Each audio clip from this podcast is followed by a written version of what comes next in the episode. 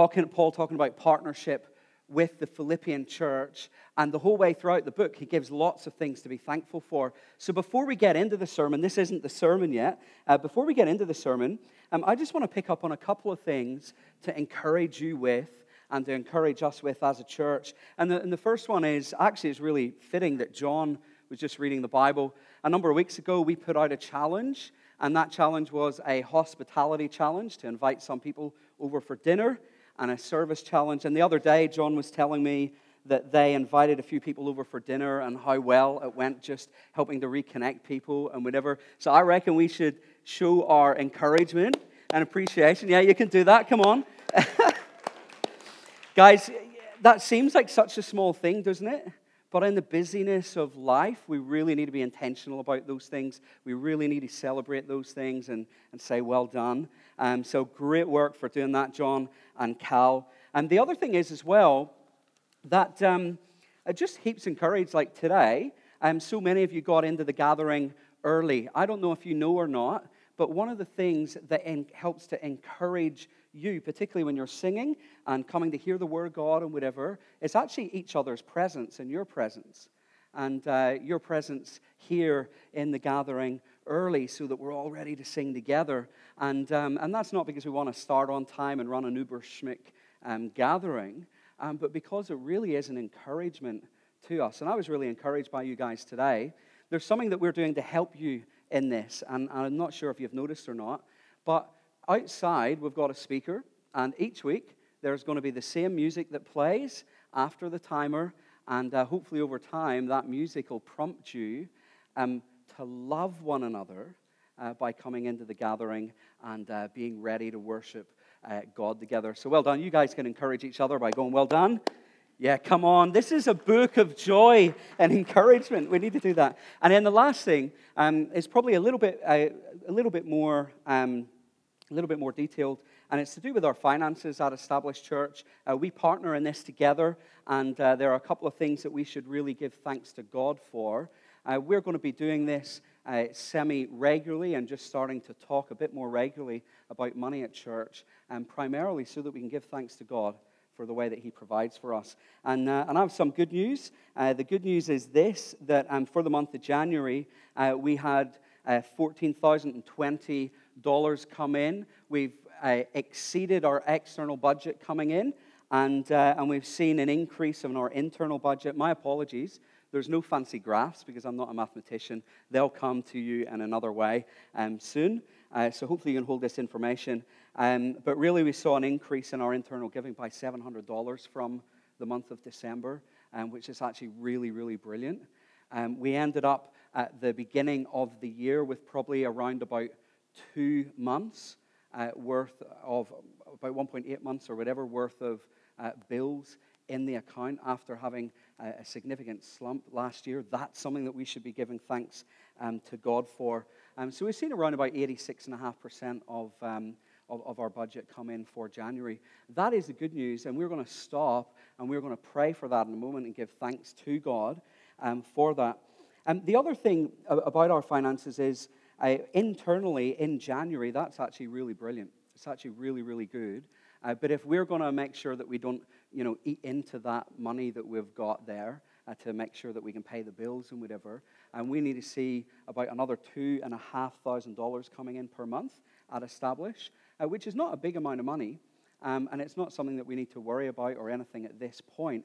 But we do need to start praying about it, and we do need to start acting on it, because if you've got the numbers right, thirty-four thousand, uh, two and a half grand over the twelve months, then you can see how we'd end up chumping into that a little bit.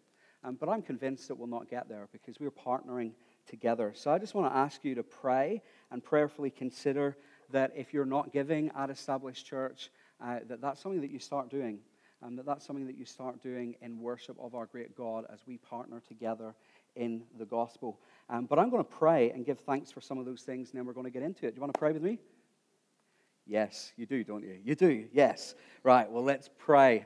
Um, Father God, I thank you um, so much for the joy that it is to partner in the gospel with one another at Established Church. Father God, I thank you so much that you are a God who provides all things for us, and that you call us and to give of the things that you have given us, particularly of our money, um, so that we might partner with you in seeing the gospel going out to the ends of the earth. We thank you, Lord, for the privilege that, that is to partner with you in that work. And we ask, Lord God, that um, you help us to be thankful and filled with joy for what we've seen already in the month of January. And I ask, Father, that you help us to pray with great expectation and humbleness and faith, and for the things that you will do and for the way in which you will provide for us. Lord, we are so thankful for last year and that you brought us through some hardship so that we might see the joy of what it looks like for you to provide for us. Father, I pray that that will give us a good foundation for twenty twenty so that we might worship you all the more. Amen. Um, I first met Bea at a Christian Union event in England, and uh, essentially she was standing up on stage and she said, "Hi, my name is Bea, and basically I eat dog." And uh, you're meant to laugh at that. And she was making a joke. Bea's from South Korea, and uh, she became a Christian in Seoul. And, and basically, before Mary, Marie Kondo like made it a thing, um, she was the person who sparked joy everywhere that she went, right? And, and it wasn't through neatly arranged drawers and listening to inanimate objects or anything like that. It was through something else entirely, something that you might not expect, actually. When she became a Christian, um, it brought great shame on her family uh, to the point where her parents tried to stop her from going to church. But she had just met Christ, so she didn't stop going to church. Then they tried to stop her from going to Bible study in her small group. But she had started to experience what it looked like to partnership with other Christians, to actually have Christian community. Um, so she didn't stop going to gospel community or to her small group Bible study. Then one day, when she came walking in home, her father grabs her by the scruff, forces her up against the wall, grabs a knife, and presses it up against her throat, and urges her to renounce Jesus, to give up her faith. Now, I'm not sure what she said to her father,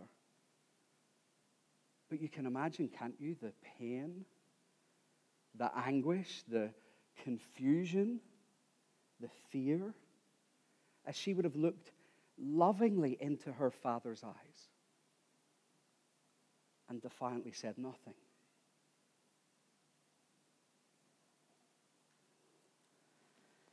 You can imagine what that would be like, couldn't you? Well, for Bea, it was tough.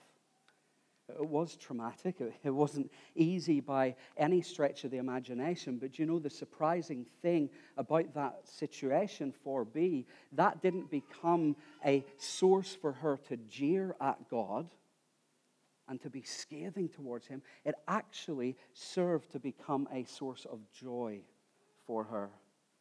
And in fact, it was a joy that was just infectious and to everybody that she would meet. Now, I've got a question for you. How do you get that kind of joy?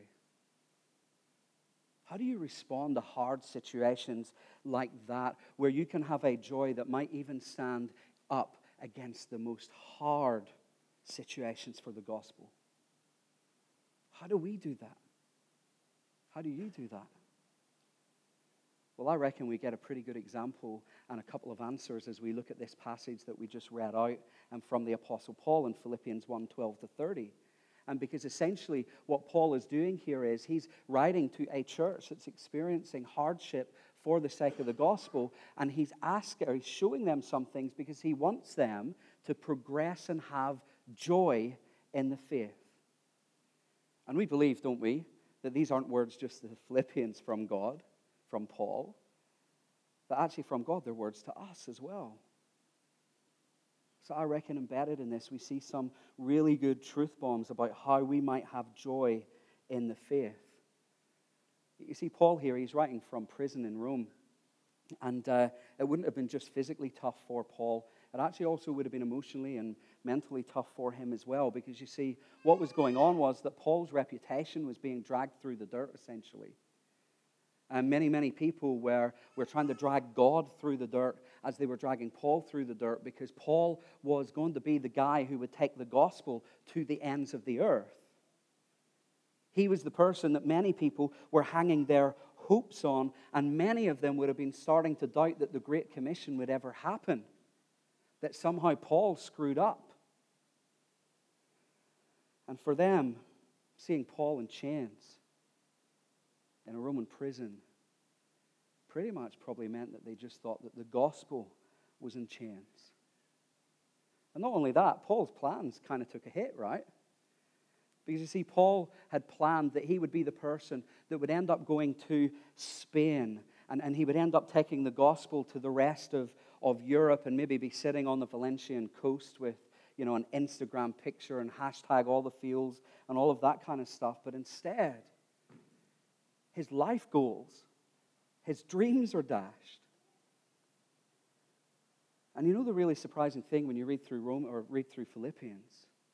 It's that Paul doesn't respond to this situation by, you know, going, life sucks, hashtag plans dashed. But he says something else, doesn't he? He takes this metaphorical picture of him in jail, and he says, hashtag life goals, Great Commission goals, joy, and even rejoicing. Like, did you see? Did you hear when Paul or when John was reading through how many times he actually said the word rejoicing? Like, how the heck do you do that? Why can he come up with that kind of conclusion after everything that had just happened to him? Well, the first reason I reckon we see very, very clearly. Have a look at the first verse, number twelve. Here's what he says. Now, I want you to know, brothers and sisters, that what has happened to me has actually served to advance the gospel. Paul has joy in hardship because he sees that it advances the gospel. What has been going on here is that some of, in fact, many of the palace guard had become confident in the Lord, which is really just code language to say that they had put their trust in Jesus. They knew that Paul was in chains for Christ, probably because they had heard the charge, right? Everybody would have said, oh, that bloke, he's in chains for this reason. But more than likely, they knew that he was in chains for the gospel because Paul was proclaiming the gospel to them. He was in prison, and do you know what that meant? That meant that he had a captive audience, right? People couldn't get away. He was chained day and night to a soldier who had to give up, who had to kind of give up and, and just listen to his Jesus talk. He was proclaiming the gospel to them. And many of them became Christians. But more than that, the gospel didn't just advance in number, it actually advanced in their hearts, didn't it? It actually advanced in their hearts to the point where they too ended up going and proclaiming the gospel. And do you see what it says there? Without fear. Like, that's crazy, isn't it? Of all people, these guys would have known the consequences for proclaiming the gospel. They were with Paul day and night when he was chained for the gospel, but yet something changed in them where the gospel advanced and advanced in their hearts to such a point where they were able to proclaim that same gospel message without fear. And although others might have preached out of selfish rivalry and envy and and tried to stir up trouble for Paul and, and all of that kind of stuff, the thing that Paul was rejoicing about was that regardless, the gospel of Jesus was being proclaimed, and he knew that if the gospel of Jesus was being proclaimed, that the gospel was advancing, that it wasn't in chains. Now, we tend to see hardship, don't we, as something that chains us, as something that restricts us.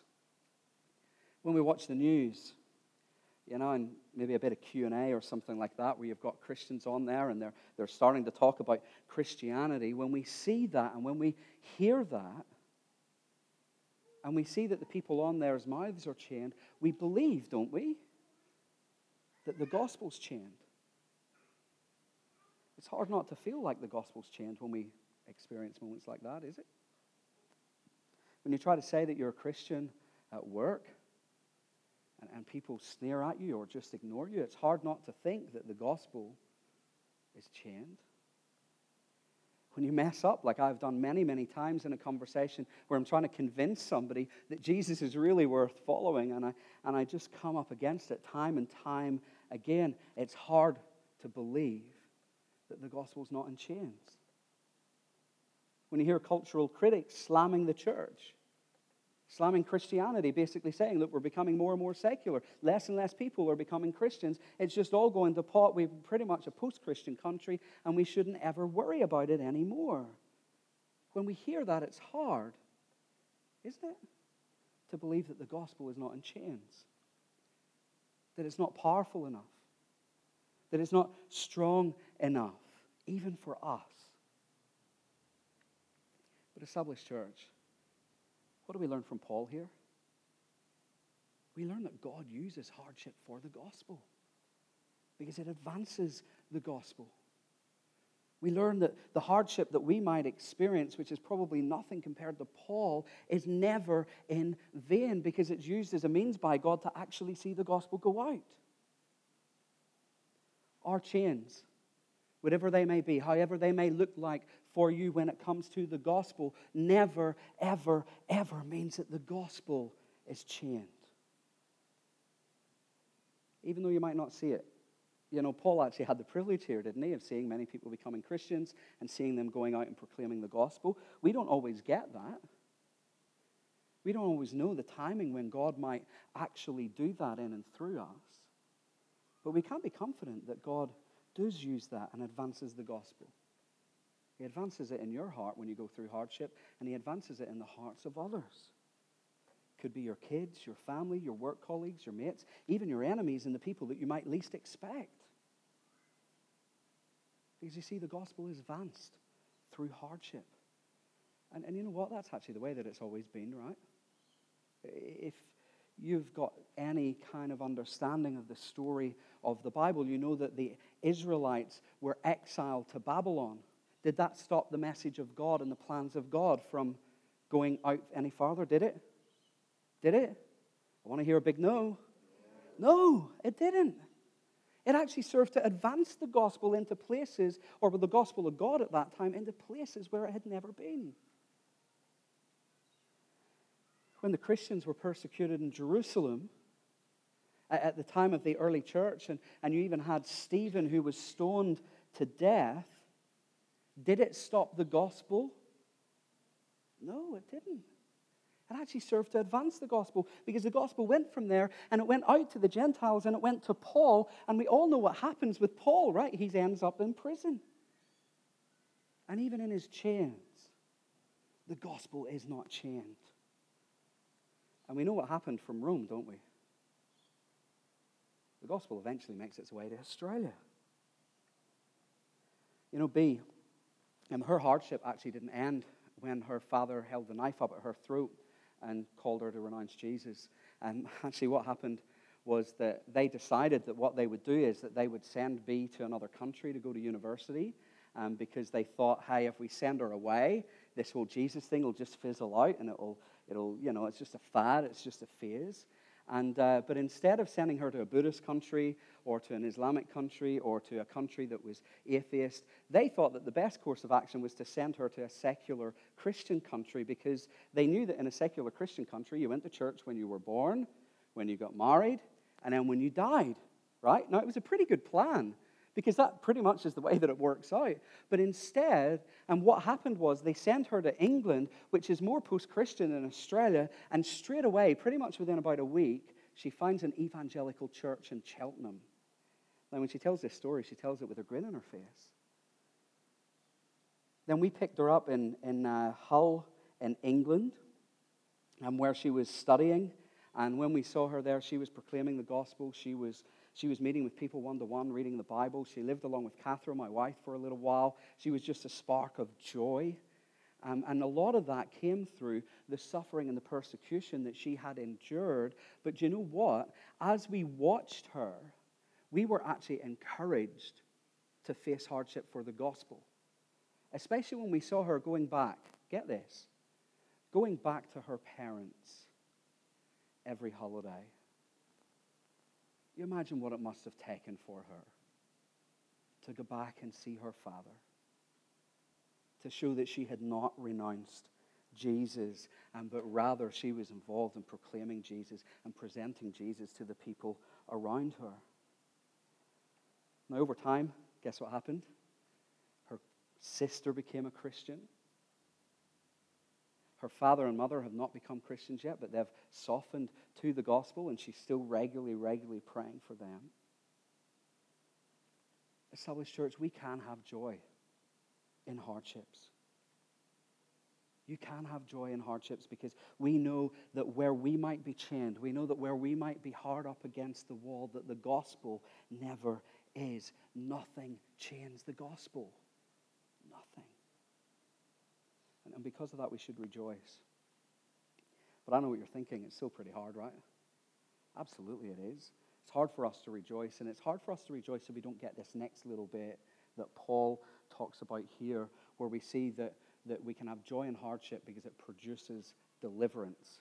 But here's the trick. That deliverance is not really what we think, right? Have a look at verse eighteen b. Yes, and I will continue to rejoice, for I know that through your prayers, or the your prayers and God's provision of the Spirit of Jesus Christ, what has happened to me will join, will turn out for my deliverance. Now, what does Paul mean here? Because it's not what we think, right? He's not necessarily saying, hey, you know what? You guys are praying for me. I've got the Holy Spirit. I'm going to get out of prison. Boom. He's not saying that. He's not necessarily saying that his hardship will come to an end. No, because you see, for Paul, his joy is not based on his circumstances.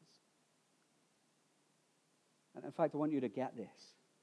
Joy for Paul, joy in Philippians, it is something that is not based on circumstance, but it's rather is based on a deep confidence in God that no matter what situation you find yourself in, that God will use that situation for good. And that you can trust him in that when you're facing hardship for the gospel. It's a joy that's built on truth, regardless of hardship. Now, we're talking here quite specifically about hardship for the gospel, not necessarily general hardship. And one of the things when I think about this, I just go, oh man, yeah, that just means that God's, he's kind of just caring about his cosmic plan. And because he's caring about his cosmic plan, he doesn't really care about his personal plan or my personal plan. Do you ever feel that way? I feel that way. It's all about this big kind of like uber mission, and, and it's not really about me. It is that. But actually, you know what?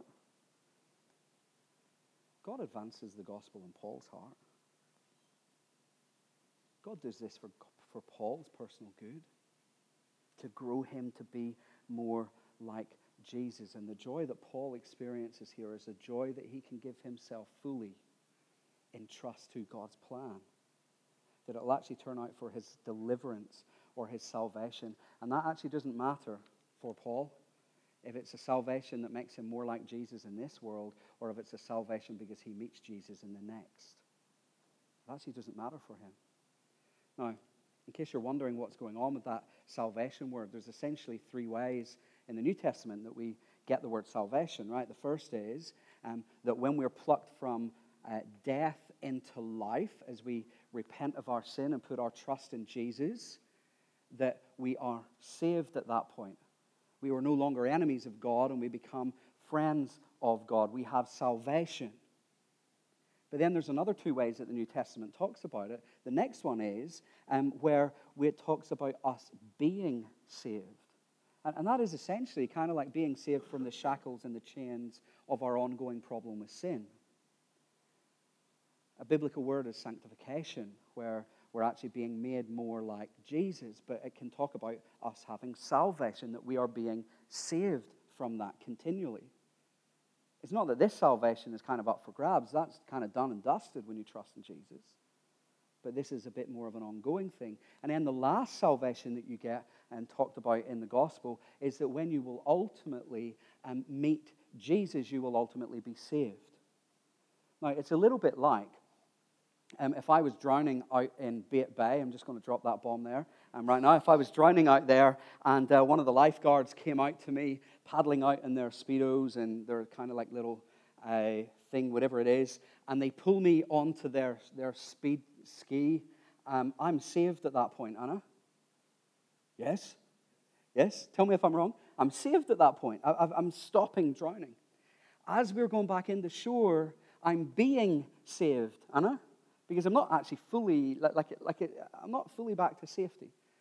And then when I'm on the shore, when I'm in kind of getting my warm shower, reminiscing about the awesome story that I had of near de- near drowning, um, at that point, I can say that I am saved. And when I'm on that little jet ski, I can think about me being saved and, and, and eventually being saved. I will be saved. You get it? Three different ways that it's talking about salvation here. Now, for Paul, it's most likely that he's talking about those last two ways of salvation, and for him, it doesn't really matter which one happens. None whatsoever, right? Because he says, whether by death, or whether by life, or by death at the end of verse twenty. You see, the most important thing for Paul is in all of this that Christ is the one who is exalted, that he is the one who is glorified through his hardship, regardless of his outcome. And he knows that, that if he lives, right? Get this. If he lives, he's going to be made more like Jesus. How good is that? And he'll continue to rejoice, even though he might face many, many more hardships. And if he dies, then he'll be with the one who endured the ultimate hardship for him, right? He'll be the one that, with the one who humbled himself to become a servant. He'll be the one who gave himself up even in obedience to God upon death on a cross for Paul. See, he's going to be sweet. So for Paul, right, joy and hardship doesn't really come through just getting out of hardship. It doesn't. It comes from something entirely different. It comes from a knowledge, not, not just an understanding, like as in, you know, one plus one equals two, but a deep knowledge that even in hardship, the Spirit of God will work and continue the work that he started in him. Like, how good is that? It comes through a truth that he has experienced time and time again, that, that, that God, the God that he followed, actually experienced hardship for him. And that means that he understands that hardship. It comes from a mindset that basically says, regardless of the outcome of my hardship, the most important thing is that Jesus is exalted. And I know that if that's the most important thing, that he will take care of me. As long as he's glorified in my body, it doesn't matter. But this is why Paul can say, for me to live is Christ, but to die is gain. Now, that little line, that's deliverance, isn't it? That's freedom. If you can truly say that, you're free, aren't you? You're free because it doesn't matter what the consequence is. Do you want to be able to have that kind of confidence, Established Church? Do you want to be able to have that kind of joy in your Christian life? To live a life where you can have joy regardless of the hardship that you might face for following Jesus. To say what Paul says here in such a way that, that actually removes anxiety about the future.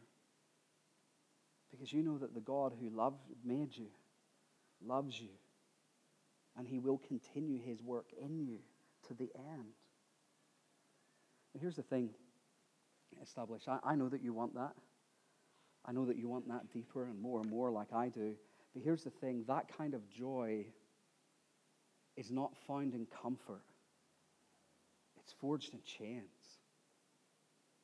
That kind of joy is not found in comfort. It's forged in chains. And my fear is for you, my fear for me, my fear for Christians in Australia is that we live in a world, don't we, that essentially says that all hardship is bad, that it should be avoided. We actually live in a Christian culture and that it's been hugely influenced by that and believes that if we follow Jesus, then we will avoid hardship, even though we kind of read everywhere in the New Testament that that's not the case. We wouldn't really say it, but the way that we live kind of shows that. We barter with God. We, we kind of go, hey, God, I've sacrificed stuff for you. You know, like, you got to give me a little bit here. Make it a bit easier at work. Make it easier in my family when I talk to them about Jesus. We, we deserve that, right? A culture that says that if, as long as we as a church, you know, like like live this uber good Christian life, that everybody in our community will give us a high five because we've made their community better. And I believe the gospel does make things better for everybody, absolutely. But that often comes with hardship. A culture that says that if we follow Jesus and we're part of a church that's seeing the gospel proclaimed and, and presented, that you should never have any niggles in church or never have any disagreements or any hardship relationally or even just vision-wise or with money or with whatever. That's not true. You know what our culture says? And, and this is what you guys are up against. This is what we're up against. This is what I'm up against. Here's what our culture says. For me to live is comfort. Not Christ. For me to live is comfort. Not Christ. And guys, that's especially so in the Shire. That's something I've observed all around the world, but particularly here for the last fourteen years that I've been in this, in this beautiful part of the world. And it would be really, really silly for you. It would be really, really silly for me to think that that doesn't kind of start to muddy in our own hearts, right? Because you see, this kind of thing stops us from being people who present Jesus, stops us from standing out to be different, stops us from us from presenting Jesus to people around us in the way that we deal with our hardship, stops us from setting examples to one another as we face hardship for the gospel that actually sparks joy in other people and for them to actually proclaim the gospel without fear. And ultimately, it stops us from having real joy, doesn't it? A joy that can say, but for me to live is Christ, but to die is gain. That's deliverance.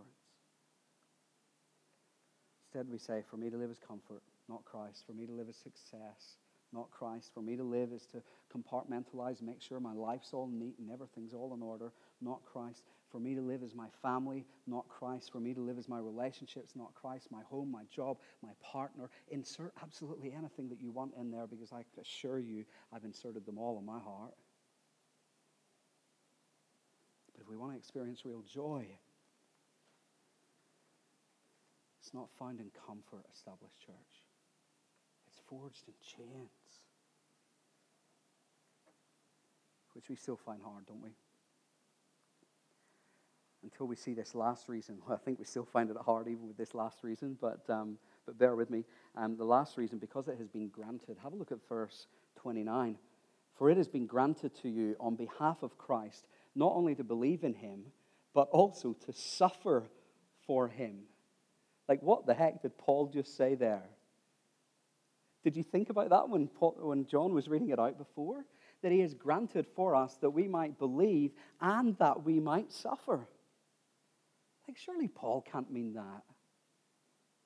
Come on, we're called to Jesus to have life. And we don't think life and suffering kind of match, do they? Surely he can't mean that the suffering that he was going through was granted to him by God.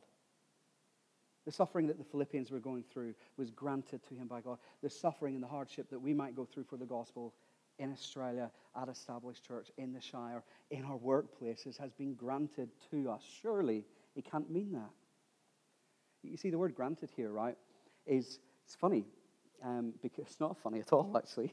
Um, it's the same word that he uses when he talks about God and the Holy Spirit actually giving us spiritual gifts to build up the church. The word granted isn't just, you know, I grant thee. It's, it's actually like a really, really good gift. Like a good thing to build up the church and to build up you. So when we understand that word, it gets a little bit more difficult, because what it's saying here is that God graciously gives you a good gift of allowing you to experience hardship for the gospel,